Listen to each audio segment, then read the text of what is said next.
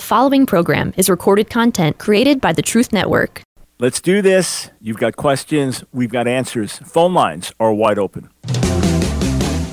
It's time for The Line of Fire with your host, activist, author, international speaker, and theologian, Dr. Michael Brown, your voice of moral, cultural, and spiritual revolution. Michael Brown is the director of the Coalition of Conscience and president of Fire School of Ministry. Get into The Line of Fire now by calling 866 34 Truth. That's 866 34 Truth. Here again is Dr. Michael Brown. Welcome, welcome to the broadcast. Michael Brown here. Delighted to be with you.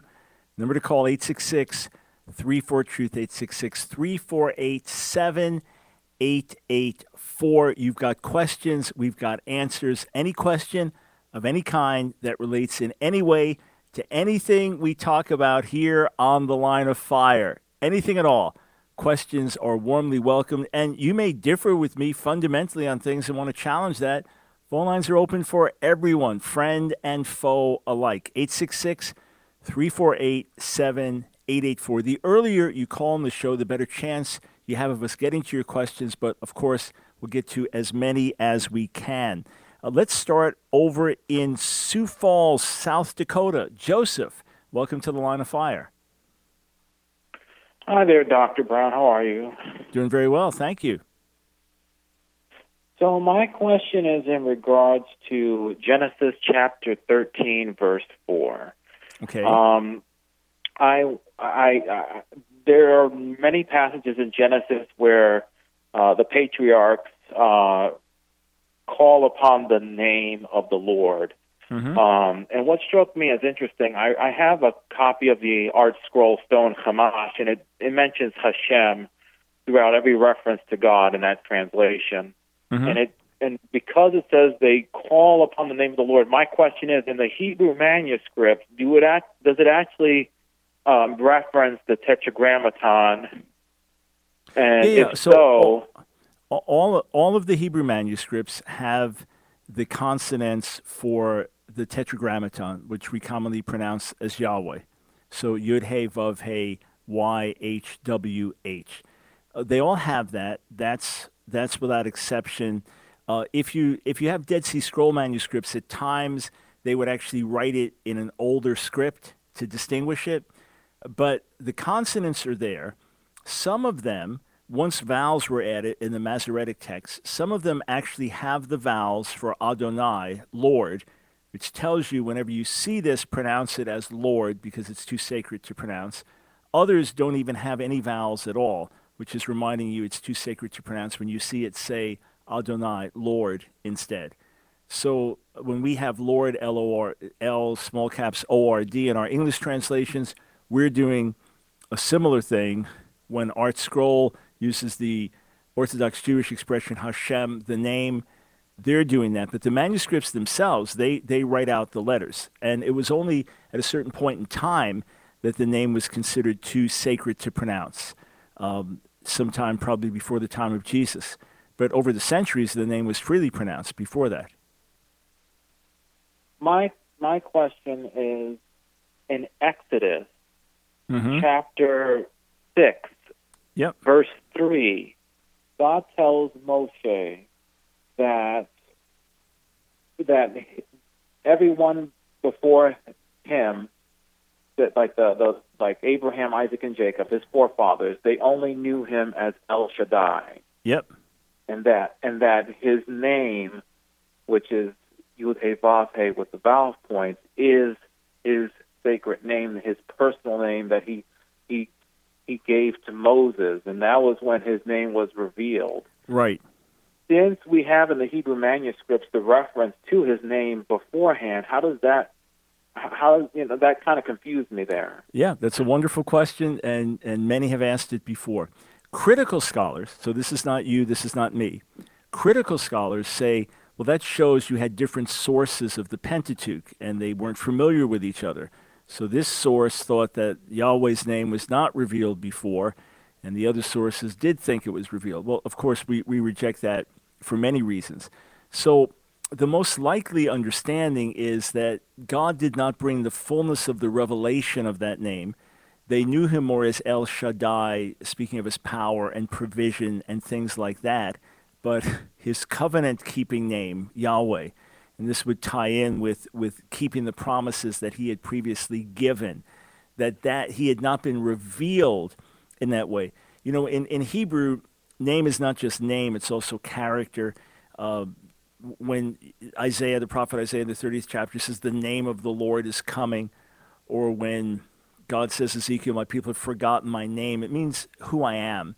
So the most likely understanding, and it's a very legitimate question that many have had, and, and you've asked it exactly rightly, going especially to Genesis 13 for that reference, uh, because of the way it's spelled out there, that um, because we know repeatedly that the name Yahweh is used by the patriarchs in interacting with God and his speaking to them, what it must mean is the fullness of the revelation of that name had not been known. So he was known in his revelation as El Shaddai, and now he's going to be known in his revelation as Yahweh.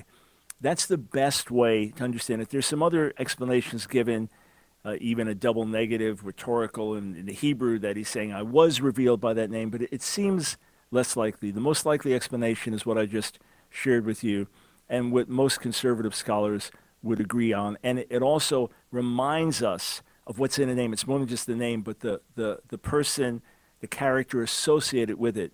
That aspects of God's nature had not been fully revealed until the time of the Exodus. Hey, thank you, sir, for the question. Go back, look at the text, and see if it falls into place a little better for you. 866 348 7884. We move over to Portland. Aaron, welcome to the line of fire. Thank you, Dr. Brown. God bless you. Uh, thank you for your ministry. You're very welcome. Uh, I wanted to ask a question about 1 Corinthians chapter 5, starting verse 9 through 13, mm-hmm. where Paul is instructing believers not to uh, have company with uh, a number of different people. Like the one that I'm focused on today is fornicators, is what it's mm-hmm. called in the uh, King James, which I have in front of me, but I yeah. So, so for would, for a brother, for someone who claims to be a brother or a sister, and is living in unrepentant sin, so in this case, uh, sex out of wedlock, fornication, right? That we are not to associate with such a person. That's that's what he's talking about in 1 Corinthians five. Not talking about the world as a whole. He said, I'm not talking about the people of the world, otherwise you'd have to leave the world, right? but rather those that are in the body claiming to be followers of Jesus and living in blatant, unrepentant sin, yes, that we are to separate ourselves from them. Mm-hmm. Okay, so my question now to make it very specific and personal, because this is a personal matter that I'm trying to get your counsel on. I have a brother in law who is married to a woman who is divorced, um, and her husband that she divorced is living. And so uh, my conviction was that I can't eat with this brother because his marriage is adulterous. Mm-hmm. Because he's married to a woman who's divorced and her husband lives. There's no grounds for divorce. And I just I take Romans seven very seriously when it says that if you if a wife divorces her husband, as long as he lives, she's bound. So that's my understanding, and I like I would love to be wrong, actually, because Mhm. I really love my brother and I get along with him great. Mm-hmm. But and it's very uncomfortable for me. So he's my brother-in-law. I don't want to. I don't want to upset the family that I married into. But that's my right. So, conviction. so just a couple of questions first. Did in your mind did he say, "I know this is sinful, and I'm going to go ahead and do it and commit adultery in my marriage," or in his mind was the marriage valid? Uh, there's que- that's questionable because he's raised in a family where this is not okay. This is not accepted. In the, I mean, his dad told him don't don't do this. He did not have the parents' blessing. Uh, Right. Every one of us told him this is wrong, don't do it, and he did it. And and So the the woman getting divorced, how did that? Uh, without getting into great detail, you said she divorced her husband with no grounds for divorce. That's my understanding, and um, that may have been even an overstatement because I am not out here investigating her life, and I actually, I on a personal level, get along with her. She seems like a great So okay, person. let's let's I- just say it was a situation like 1 Corinthians seven, where you have a, a, a couple say the wife gets saved, the husband is not saved, and he leaves the wife, he divorces her, and goes on into a new relationship. Paul, using legal language there, says that she is not bound there. So in a case Sure. like that, she would be free to remarry, even though he's still alive. As I understand it, she would be free to remarry. So, how do you know it wasn't something like that? Well, I know that he was a professed believer in Jesus. You know, I know that he professed to be Christian, was raised in a Christian house, and those Mhm. kind of things. But whether or not he had ever been born again, I mean, of course, I don't know. Um, but as from all outside, you know, perspectives, it seems like, you know, it would be advisable not to have married her if you were being careful. If you're being Right. conservative, you would have said, uh, maybe I should marry somebody who hasn't been divorced.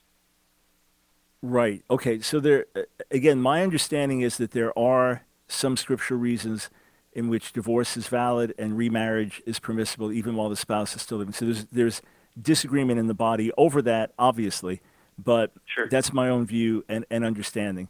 So there are many marriages I know that God worked wonderfully redemptively. One party was terribly hurt, uh, abandoned, left. Uh, adultery was committed against them. Uh, They were they were uh, divorced, and then they went on with in a new life with someone else, and, and have been blessed in the process. What I would basically have to do, so I'm, I'm just going to give you two scenarios, okay? And because of the personal nature of it, you're going to have to sort this out. If let- let's say I had a, a relative, and this relative got involved with a, a, a married Christian woman, and this married Christian woman, because of this relationship with this relative of mine, who is a believer, that they agree she's going to divorce her husband and they're going to re, they're going to marry, then I would say you're in adultery, and you have to repent. Now, if they went to God and leaders and repented, laid everything down, and there was no way to reconcile with the, the, the previous spouse, and that person had gone on and remarried, and is there any way forward? Okay, that's a separate question to ask. But until it would get to that point, I would say you're in adultery. You, you stole this woman from another man, and you are in adultery. And if you're claiming to go on in ministry and so on, sorry, I, I can't support that. If there's another situation, uh, if if the woman got divorced and years later I made a mistake but can't reconcile, is there any path forward? I would then look into it to see. Okay, we're always looking for mercy, always looking for a way to move forward. I, I'd look into it and see is there any way that, that this can be redeemed.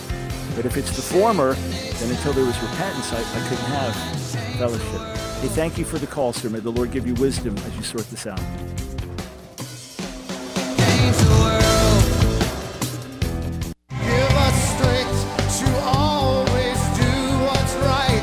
It's The Line of Fire with your host, Dr. Michael Brown, your voice of moral, cultural, and spiritual revolution. Here again is Dr. Michael Brown.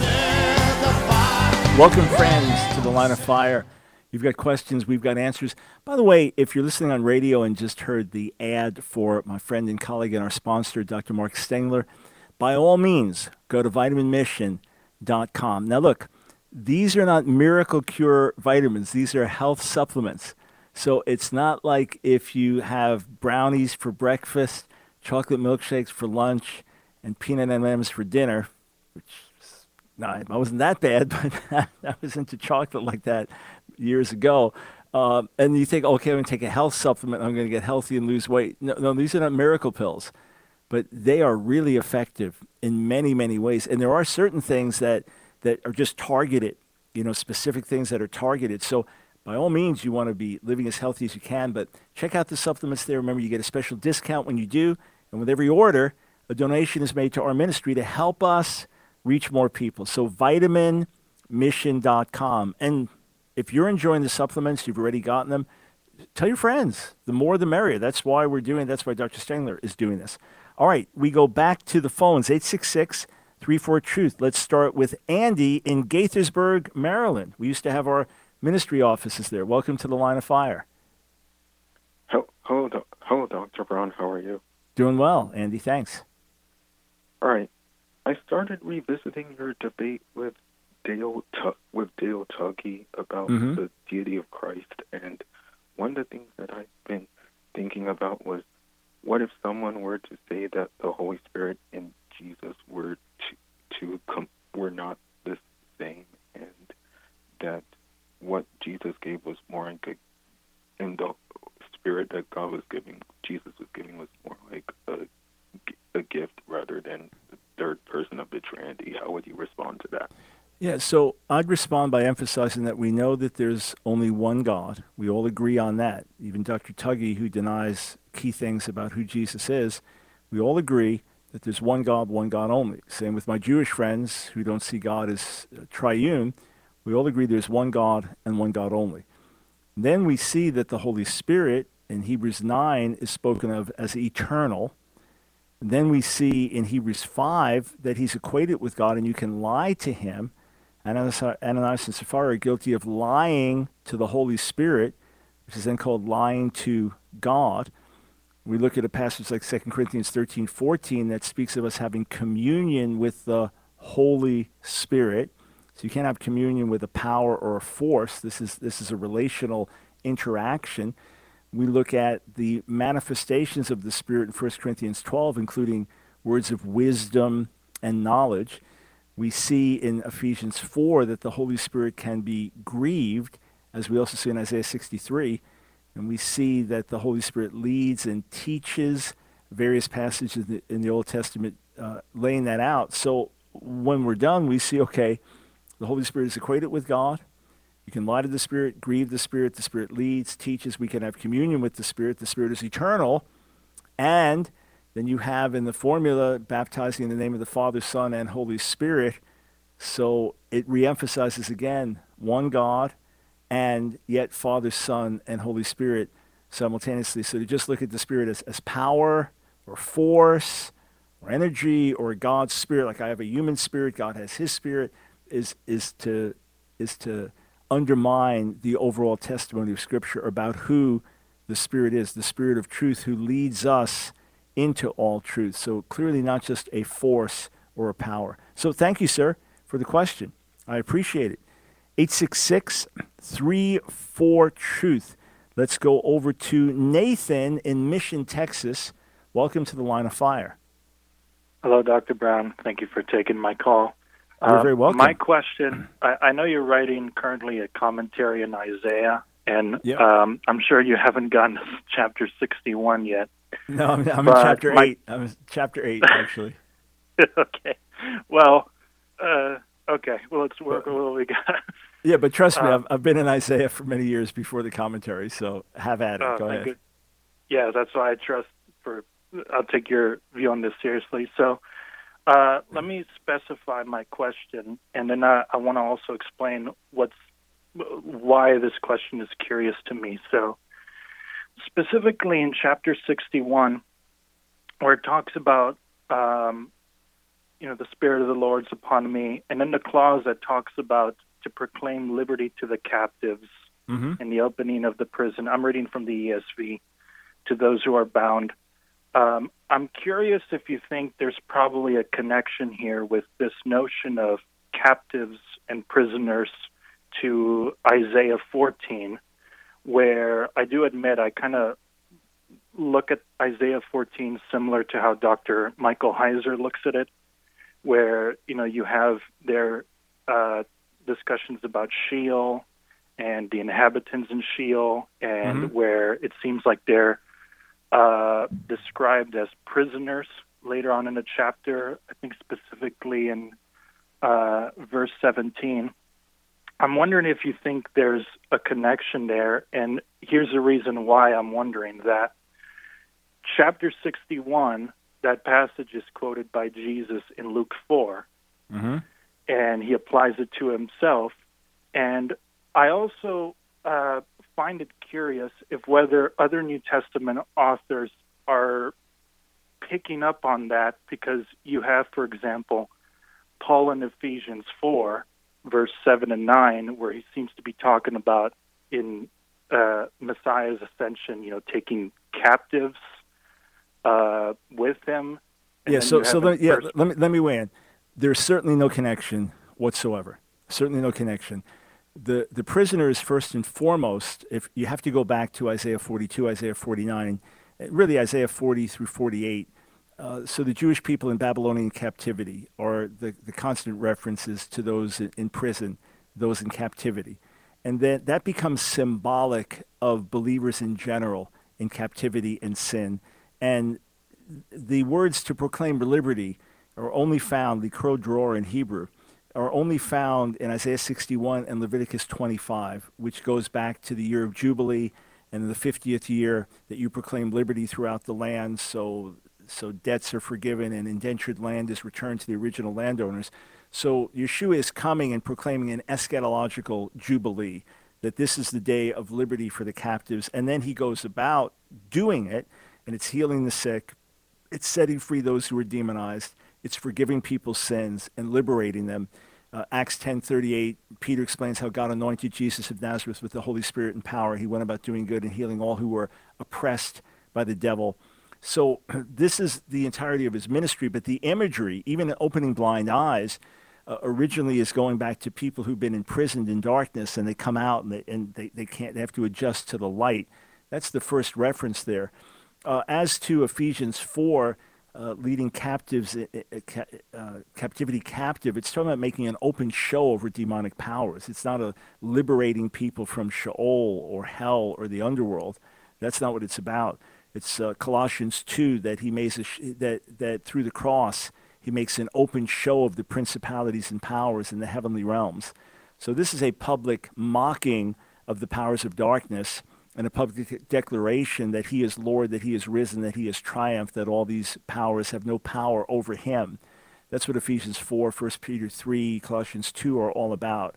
But this is first and foremost the imagery, goes back to the immediately previous chapters in Isaiah and it builds on this image of the Jewish people coming out of Babylonian captivity, being restored to the land, is then a larger picture of uh, which, which then is tied in with an Exodus imagery, which is now the bigger picture of, belief, of, of human beings being set free from sin, forgiven, healed, delivered, coming into right relationship with God.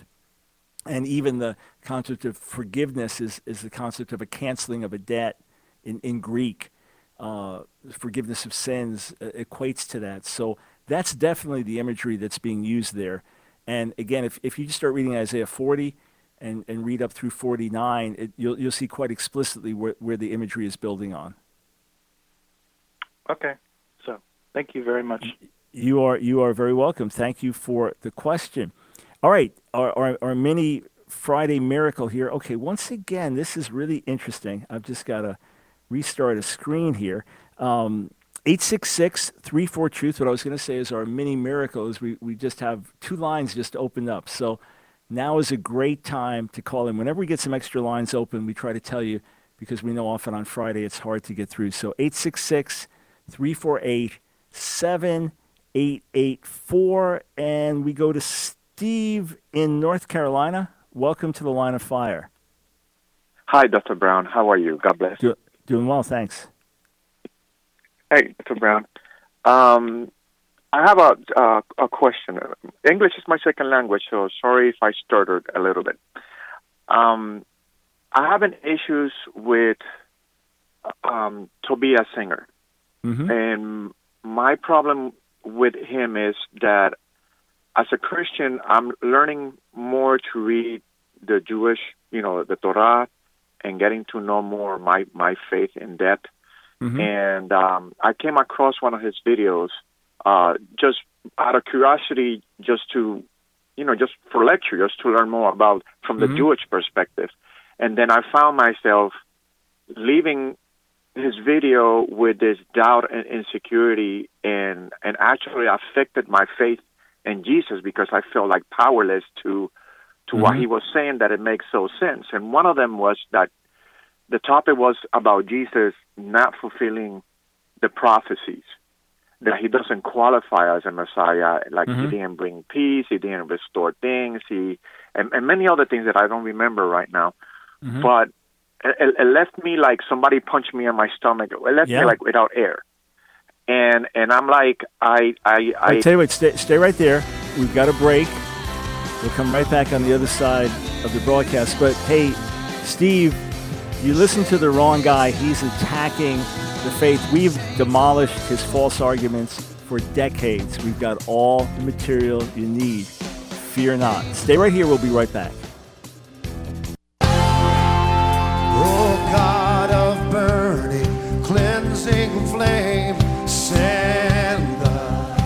It's The Line of Fire with your host, Dr. Michael Brown. Get into the line of fire now by calling 866 34 Truth. Here again is Dr. Michael Brown.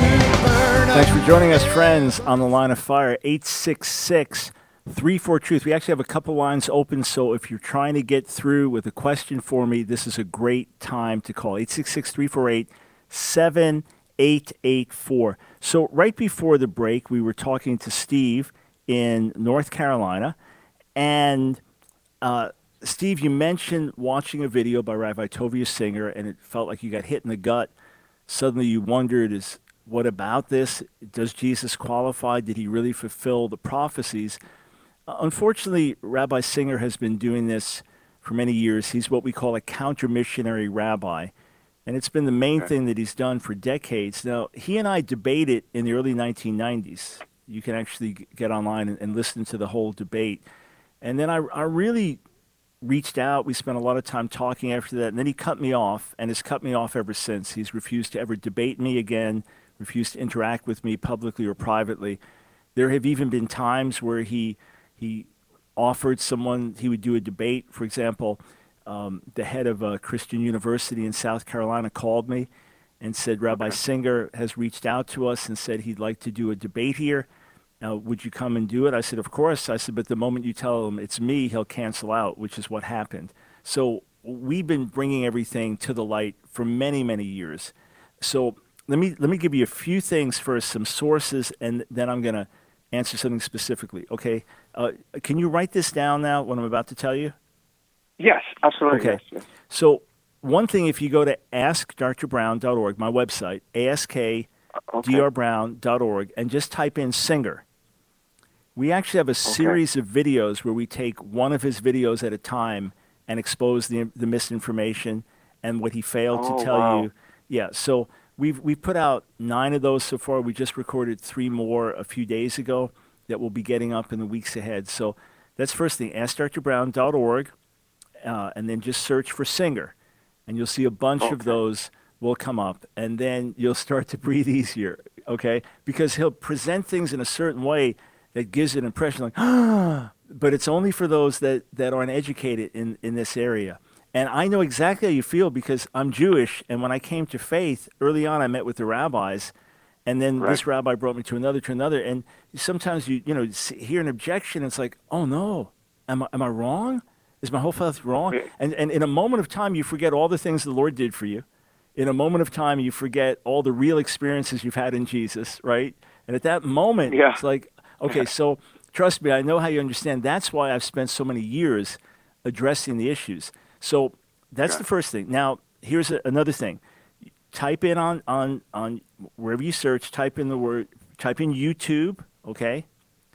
Then Uh-huh. type in Ask Dr. Brown, A-S-K-D-R Brown, and then Okay. type in with a space, and then episode one. So YouTube space, ASKDR Brown, that's our YouTube channel, Ask Dr. Brown, space, and then episode one. That'll get you to a 32 class teaching I did. It's absolutely free, where Oh, I wow, I explain the Jewish that. objections and go through one after another, explaining why they're false, why they don't hold up, etc. And sometimes it Well, can I sound appreciate that. Yeah, it can feel intimidating because well, you don't know Hebrew, and here's a rabbi. Well, I, I know Hebrew, and and I would debate this rabbi any day of, of the week in any setting where we had equal time, and, and of course he's refused to. So the Right. information is there, and and here's the neat thing: uh, a week from today, I celebrate 50 years as a follower of Yeshua, and through most of that time, I have been steady in steady interaction with rabbis uh, debating. Right. The, the most recent interaction I had with an Orthodox rabbi was an hour ago. okay, so in other words, we are in Wow, constant yeah. interaction and communication. Yeah. And the more that I studied, the stronger my faith became. The more, and, Yeah. and, and, and most of the rabbis are not like Tovia Singer. Most of the rabbis say to you, hey, if you're a Gentile, you're a Christian, you believe in Jesus, that's fine. He wants to talk you out of that So that makes him, unfortunately, more dangerous. We pray for his repentance, but all the Yes, information that- is there. that that is the attitude that came across. I mean, he he comes down nice and loving and kind and friendly, but I noticed that that he, the, the latest videos that I saw on YouTube was he there was a street preacher Yeah, somewhere yeah. on the street of Jerusalem, and then he went up right up to him and interrupted him, and then he started attacking him. So I felt like, wow, if I was that guy, I I would have I would have been done. You know, I, I don't have like no defense against this. You know, um, but anyway, oh, anyway, I I appreciate all the um, information you gave me. I only have one more question. Yeah, now let me just say one other thing. I, I just want to say this that every one of us can be a bully in some area or another. In other words, okay, I'm I'm not a boxer, I'm not I'm not an athlete, I'm 66, I'm in great shape, but I could still bully, you know, a guy that's like four foot eight and weighs uh, 80 pounds. I'm like a giant. I could bully him, right? Right, right, right. so, so Yeah. this the same I, I could bully people left and right with my knowledge of the Bible or knowledge of Hebrew or whatever, but that doesn't mean Right. I'm right. You know, so the and even if Toby sits and talks nicely, the guy's a street preacher. I don't know anything about him. Whether you, I don't know anything about him except you know someone sent me a link to the video and I just saw the description. I didn't even watch it. But the bottom line is anybody can be bullied. So w- what I'd always tell people is, okay, then invite me in the conversation. I've done this years past when I had more time. A Jewish believer would be intimidated, and hey, uh, they want me to meet with Rabbi Singer, you know, because we're in the same community. I said, great, just tell them you'd like me on the phone also. Cancel, won't do it. So Right, once we come with a little right. more light, and if you want to dig deeper, I've, I've written five volumes answering Jewish objections to Jesus that you'll find really edifying. So those, you know, those that are purchased Well- and buy, but everything else I mentioned to you is available for free. All right, so your other question, go I'll, ahead. I'll- I'll be adding those to my Christmas list now. Um, right. Again, one question is about in the New Testament. Uh, in in the Old Testament, uh, I know you were talking to you were talking about this like a while, like a couple of minutes ago, um, about the name of Yahweh and Jehovah. Mhm. Um, what happened with that name in the New Testament? Like, uh, it was never mentioned. Like Yahweh never, never it was never used. Yes, so the it was New lost Testament- because of the Greek. Yeah, the New Testament is oh. written in Greek. And the Right. Greek custom among Jews at that time, which we see in the Septuagint, that's the Greek translation of the Hebrew Bible, right? A couple hundred years, three, three to 200 years before the time of Jesus, that it was their custom when they saw the, the divine name Yahweh, they would, they would use Kurios instead, Lord, because it was considered too sacred to pronounce. So the New Testament just conti- Oh, okay. continues the Jewish custom, just like in, in a, if you look at a Jewish translation today, a modern Jewish translation, it may say Lord, it may say Hashem, but it will never say Yahweh or Jehovah because it's considered too sacred to pronounce. So Jewish translations for many, many centuries have done this. The New Testament just did what the other Jewish translations did. Now, if you read in Aramaic what's called the Peshitta, which is a translation that was completed oh, a couple hundred years after the time of Jesus, that does make a distinction if it believes the divine name was there. Sometimes it will make a distinction, but even there it won't spell it out. So it was just the, at that time, uh, when you were writing, if you're writing in Greek or Aramaic, if you look at the Targums, Okay. they'll, they'll write it differently as well. So it's just considered too sacred. Okay. All right. All right. Well, Well, be at, be you. at peace, you my the brother. You are on the side of truth. All right. 866 34 Truth. Okay. Let's, there we go. Just my screen is responding a little slowly. My apologies. Let's go over to Stephen in Chicago. Kelly, if you could just click, there we go. Click it one more time. And that will lock our guest in. Stephen, thank you for joining us on the line of fire. Hi, Dr. Brown. I appreciate you uh, taking my call. You bet. Um, so, I was, I've been kind of just thinking a lot about uh, just historical perceptions of, of things like, uh, I know in my Bible commentary there's a little section on the intertestamental period, and it says something about how the Jews recognized that there was this prophetic silence. And I know, like, from the Christian perspective, that ended with John the Baptist and Jesus and all that, but I was wondering um, what has been the historical Jewish um, interpretation, like why why did it start? Um, and I, I'm assuming from their perspective, it's still ongoing today.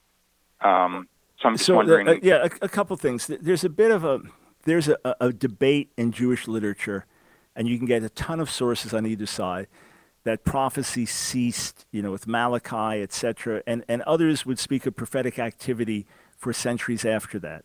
So the idea of the prophetic silence from the Old Testament to the New Testament, and you had a period of several hundred years of prophetic silence.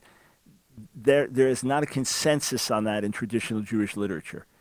There are, there are some sources that speak in that way, and there are other sources that do not. However, for sure, uh, it, it was viewed by the time of Jesus, or with the destruction of the temple, without question, that prophetic revelation had ceased. And the basic shift is that you have the rise of, of rabbinic leadership, that the Pharisees became the dominant party because uh, just pragmatically they were ready to move on without a temple. They were synagogue based, uh, they were not centralized in a temple.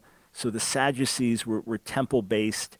And with the destruction of the temple and then the, the destruction of many of the Essenes, the, the one group that remained and that was poised to continue to lead was the Pharisees, and, and then that develops into rabbinic Judaism.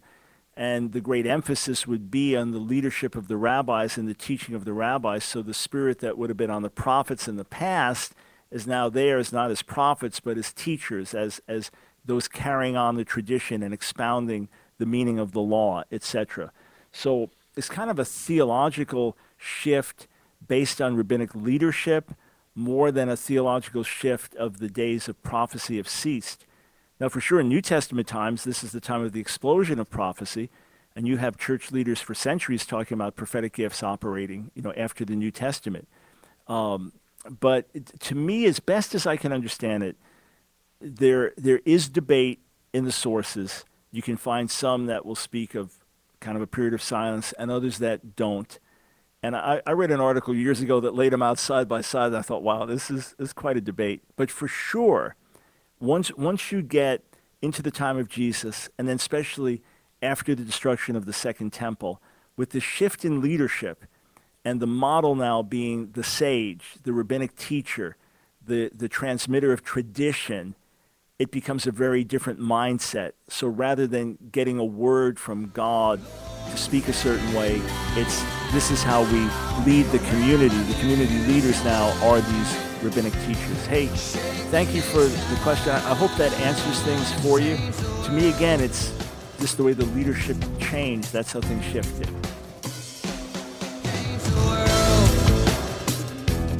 It's The Line of Fire with your host, activist, author, international speaker, and theologian, Dr. Michael Brown.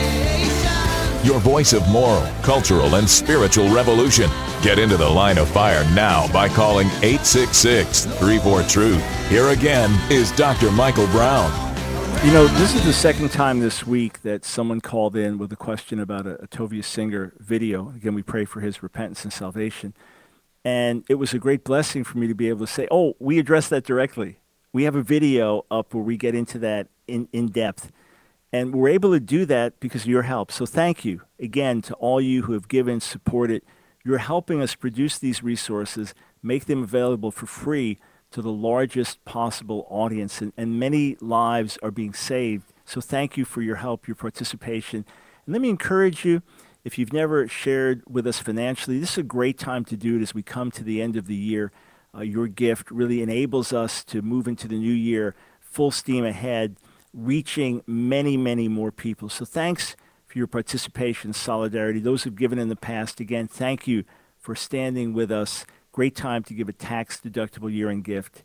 Ask drbrown.org, click on donate, and we'll take it from there. All right, let's go over to Cary, North Carolina. Greg, welcome to the Line of Fire. Thank you, Dr. Brown. How are you doing? Doing very well, thank you. I have a question about Jeremiah chapter 24, verse 6. Um, okay. It's um, it's regards to um, the Lord um, setting His eyes upon. Um, I just wanted to know to um, have clarification on that. I know I'd asked you a long time ago about um, Peter and Paul as far as them setting their eyes on someone before they prayed for healing for them, and you said you had said there was no significance to that, and I was just it's it. I read this verse in the devotional, and it just jumped out the page at me when they said, you know, when I saw that it said, the Lord set His eyes upon the you know, in Jeremiah 24. You know what I'm saying? Yeah, so Jeremiah 24, 6, the Hebrew Vasamti, uh, Vasamti Nelehem Tovah, which is uh, literally, I, I will set my eye on them for good. Translated New JPS, I will look upon them favorably. That's what it means. In, in other words, I, I, I will look at them to do good for them. It's like, okay, picture it, picture it like this. You're, you're in a group of people and there's somebody I want to help. Uh, I, am looking for someone named Greg from Cary because I want to help that person out, and I, I want to give you a business idea. And, and so I'm looking in the room and I'm, I'm looking around, and when I spot you, it's like, hey, uh, here, come here, I want to help you. So that's what it means. It's, I'm, I'm going to look to you, I'm going to look at you to favor you. I'm, I'm going to act uh, favorably towards you. So that, that's, that's all the idiom means. It's not, there's nothing mystical uh, about it. Uh, you don't have to physically be looking at someone to do it. But uh, again, I will look upon them favorably. So I'm, I'm going to say, hey, I'm, I'm going to I'm gonna sing you out. I'm, I'm going to help you. I'm going to do good for you. I'm going to look over in your direction and do good. That's, that's the imagery. That's what it means, if that's helpful for you. Uh, All right? That, that is helpful for me. Thank you very much. You are very welcome. God bless. God bless, my brother. 866 34 Truth.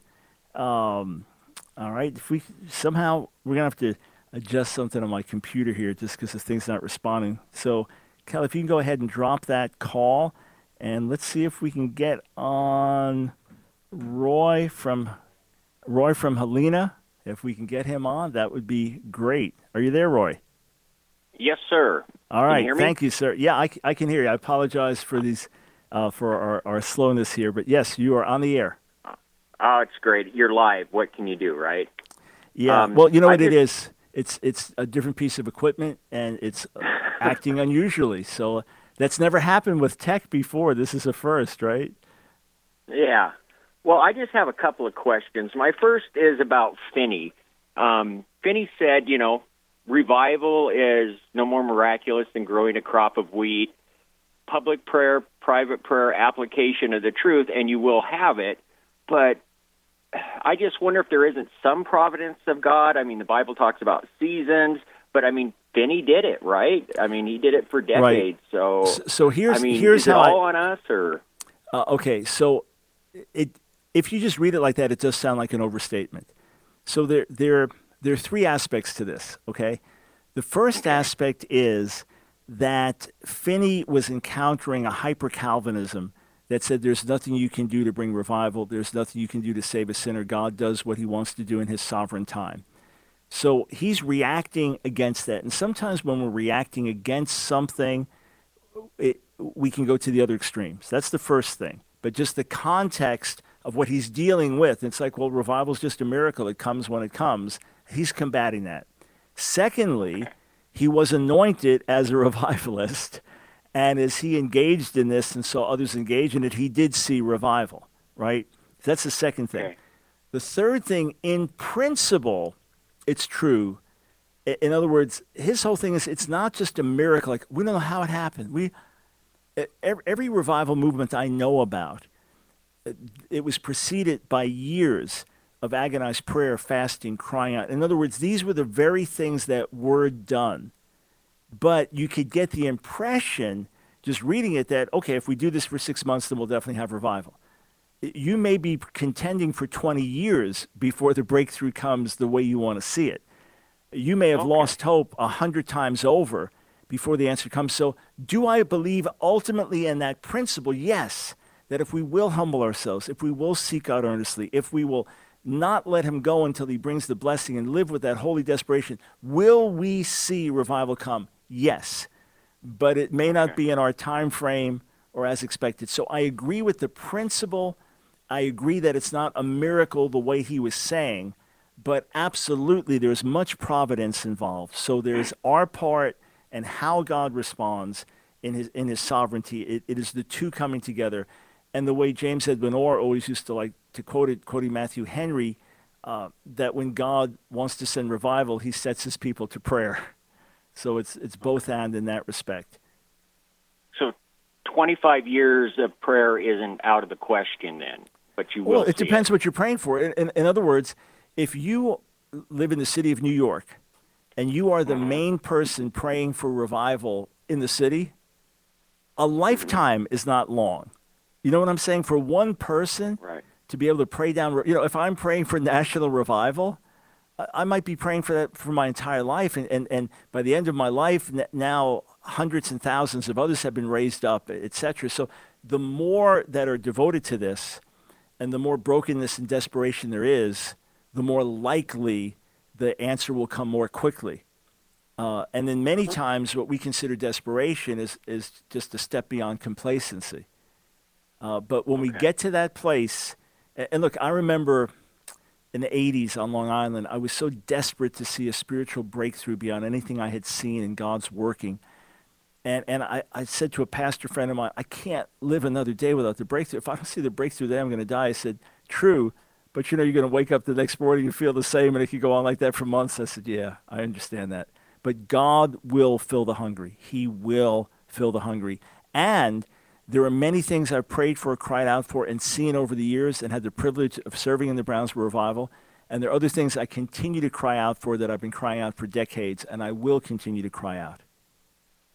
Okay, because Raven, if I mean, if anybody had a prayer life, it was Leonard Ravenhill, and I, you know, I mean, he obviously did a lot in his day, but he never saw an outpouring where he was, or you know what I mean? Well, he, he saw pockets of outpouring. He saw moves of God, you know, preaching on the street and, and traffic stopping because of the crowds. However, Okay. think of this that his decades of intercession and brokenhearted prayer, and if anyone knows his prayer life, it's me. I mean, we prayed together many a time, and there's I've never met a man on the planet that played the way he prayed.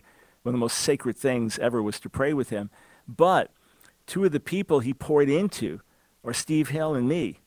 And, and God used Steve Hill to ignite the Browns revival. So Brother Len goes to be with the Lord in November of, of 1994. Revival begins in Brownsville in June of 95. God uses Steve to ignite it. And not long into the revival, God calls me to be part of the, the leadership team and raise up the school in the midst of it. And Steve and I never questioned. We always felt sure that his prayers played a role in that. So he saw much happen. And, and let me say this one other thing. He would see it happen all the time. I, I mean, him speaking at a conference. I was there. I saw it with my own eyes. A holiness conference for John Wimber and the Vineyard in 1990. And they did, were not expecting many people to come to a holiness conference. They thought signs, wonders, spiritual warfare will get people, but holiness, they're not going to show up. So many people applied that they had to run the conference two straight weeks back to back because they seated 4,500 and 9,000 applied. And, and the last meeting of, of, of Brother Len, so he was speaking in the daytime, and he was, he was fragile. He was, he was, you know, in his early 80s then and, and somewhat weak uh, physically. Uh, he finished his, he couldn't finish his last message because all over the building, people were weeping and wailing and repenting, uh, literally all over the building. And this commonly happened. He brought a message in the living room of our house in Maryland with about 50 people squeezed in. And when he was done, we were all on our faces. We, he taught about the life. He taught about the life of Paul, the life of Paul. And we were so devastated by it that we were on our faces wailing and crying out and repenting and wanting God to work more deeply in our lives. So he did not see a sustained multi year revival, but I never knew anyone that carried that fire with him like Brother Len and would speak. And it, it was like what would happen in the height of revival would regularly happen when he went out in a specific place. And then for sure, his decades of prayer, I believe, are something that God used to help birth the Brownsville revival, which church historians have called the longest running local church revival in American history. Answered prayer. Hey, thank you for raising Brother Len and Charles Finney. Thank you for doing that.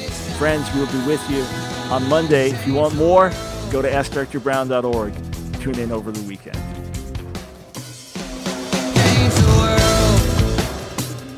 Another program powered by the Truth Network.